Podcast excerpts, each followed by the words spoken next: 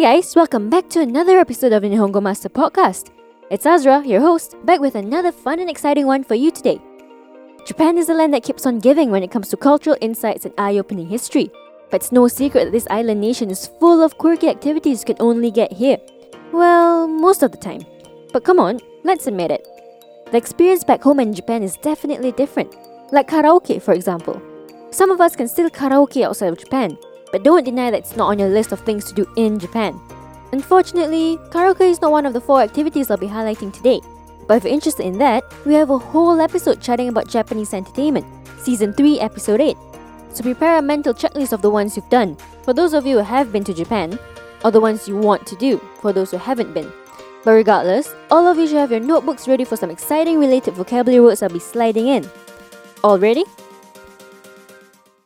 Number one on our list is themed cafes. It's all the rage in Japan. There are so many of them there's got to be a few for every type of traveler. I bet one already popped into most of you guys' heads. The Robot Restaurant. Katy Perry, Chrissy Teigen, and Anthony Bourdain are just a few of the countless big names that have popped by said themed restaurant. Neon pulsating lights, ginormous robots, and scantily clad dancers are what brings the crowd of buzzed locals and foreigners alike. While that's the one that attracts the most attention, there are tons of others that deserve to be in the limelight too. For one, Dobutsu cafes, or animal cafes, are huge in Japan. You can get everything from cats, dogs, and bunnies to owls and hedgehogs. Usually, an entry to these cafes includes being surrounded by these cute little creatures and a nomimono drink. Another popular type of cafe is the maid cafes, or meido kissa, commonly found in Tokyo's Akihabara neighborhood. If you don't know, that district is anime heaven. Waitresses are dressed as maids and cater to their customers in a cosplay like atmosphere. These three are just the tip of the iceberg. There are others including Pokemon Cafe, Kawaii Cafe, and Flower Cafe. You just have to head over to our official website if you want to know more. Here's a quick vocab recap Dobutsu, animal. Nomimono, drink. Meido kissa, maid cafe. The next one on our quirky activities list is Purikura. This one was the first few things I did when I got to Tokyo for the very first time. Purikura is short for Print Club, referring to photo sticker booths where you can get your picture taken and then have it printed into small stickers. Well, not before a few filters and edits of kawaii characters into the frame. Purikura started out in 1995, but it didn't take long for it to be a huge hit in Japan, particularly among high school students. Though it's not uncommon to see a group of boys or adults packed in the small booth screaming, Cheese! as the flash goes off. The best part of Purikura is that you have the ultimate Japanese souvenir for about 400 yen, which is 4 bucks. You get the whole experience of posing, editing, and printing in less than 10 minutes. So you have no reason for not being able to fit it in your Japan itinerary.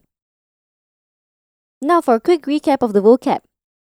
Purikura, print booth stickers. Kawaii, cute. Cheese, cheese. By the way, if you haven't checked out our official website yet, why not give it a browse? At Nihongo Master, we offer efficient Japanese lessons that are quick, easy, and fun for Japanese language learners of all levels, from beginners to advanced. Our smart tools will assist you in areas where you need a little bit of a push and congratulate you on the ones you've aced. With a community of over 50,000 Japanese students, you're not alone on your learning journey. Make new friends and improve together with our point system, collecting points as you go along. Ask away any questions you have on our group discussion pages. There's sure to be others as well as our Japanese instructors that are quick to answer. You can also take Nihongo Master with you on the go and learn Japanese as you trot the globe. Practical, right? Moving on, our next and third quirky Japan activity blew up the internet more than a couple of times. Street Mario go-karting. Yep, you guessed it, go-karting on the streets of Japan and pretend you're Mario in your Nintendo 64 racing alongside Princess Peach. Can you guess what go-kart is in Japanese? Mm-hmm. Go kato. This is one of the biggest things to do in the country, aside from all the cultural activities, of course. Whether you're in Tokyo, down in Osaka, or even further down in Okinawa, you'll be able to live out this fantasy. That's not all the fun. You have to be in costumes for this. It depends on where you're booking this experience from. Some of them might not rent out Mario Kart costumes, but don't lose hope. I've seen a couple of Marios go karting past me on the streets. I mean, a Superman or Wonder Woman outfit isn't such a bad replacement, is it? Or just pick a random animal onesie, or kigurumi in Japanese. You can never go wrong with that. And as you cruise along the roads of Japan all dressed up, these go karts are designed to have built in Bluetooth speakers, blast your favorite playlist, and customize your personal Mario go karting experience. Don't forget to apply for an international driver's license before you leave for Japan, because you need one, and that's all you really need. So don't forget, wasurenai de. Here's a quick vocab recap. Go-karto, go-kart. Kigurumi, animal onesie. Wasurenai de, don't forget. Speaking of dressing up, don't have to hop in a go-kart to put on a onesie. Our last but definitely not least quirky activity is dressing up. Whether it's in a kimono or downright cosplay, Japan's the ultimate place to be for this. Let's start with dressing up in the kimono. This traditional wear of Japan is actually considered to be the national dress of the country. If you want to know more about the kimono, give our Season 1, Episode 9, Japanese Fashion Through the Ages, a listen. Anyway, literally translated to thing to wear, donning a kimono while strolling through a historic townscape of Kyoto, or even visiting a tera, temple, or jinja, shrine, in Tokyo is kind of like a rite of passage for anyone traveling to Japan. Not only will you be all dolled up and looking as stunning as ever for the Instagram pics, this is an experience that will let you get in touch with the Japanese culture. On a lighter note, while still getting in touch with the Japanese culture, though a different side of the culture, is cosplaying, or the katakana version in Japanese, cosplay. We all have watched an anime or read a manga in our lifetime, whether we knew it was one or not. Pokemon, anyone? A lot of us have the dream of going to Japan to unleash our inner hero or heroine, like the ones we see on screen. And while you can still cosplay in your home country, it's completely different vibe in Japan. You kinda need to experience it to understand it. So don't forget to pack your shoujo prince costume or kitsune, fox, ears in your suitcase. But, regardless of what you're going to be dressed up in, the traditional way or the pop culture way, there's still Japanese culture. And what better way to celebrate this culture than participating in this dressing up activity?